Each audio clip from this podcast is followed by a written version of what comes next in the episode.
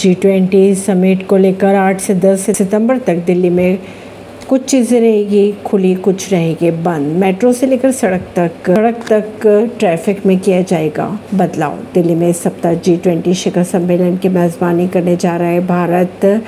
दिल्ली में G twenty का शिखर सम्मेलन 8 से 10 सितंबर के बीच होगा।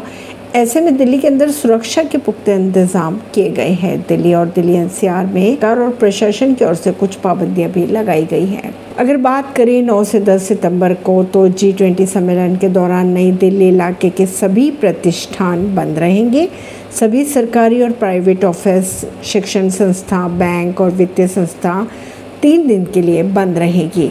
धौलाकुआ, खान मार्केट, जनपद और भिकाजी कामा पैलेस को संवेदनशील क्षेत्र घोषित किया गया है। शिखर सम्मेलन के दौरान नई दिल्ली के इलाकों में क्लाउड किचन और डिलीवरी सेवाओं की इजाज़त नहीं रहेगी। आवश्यक वस्तुएँ जैसे दूध, सब्ज़ियाँ, फल, चिकित्सक आपूर्ति आदि ले जाने वाले मालवाहक वाहनों को वैध नो एंट्री परमिशन के साथ दिल्ली में प्रवेश की इजाज़त रहेगी। बात करें अगर किराना स्टोर, एटीएम और मेडिकल स्टोर जैसी ज़रूरत की चीज़ों की तो ये सेवाएँ खुली रहेगी। प्रगति मैदान के अलावा अन्य स्टेशनों पर मेट्रो सेवाएँ प्रभावित नहीं रहेगी। ऐसी खबरों को जानने के लिए जुड़े रहिए जिद्दा से रिश्ता पॉडकास्ट से परवीर दिल्ली से।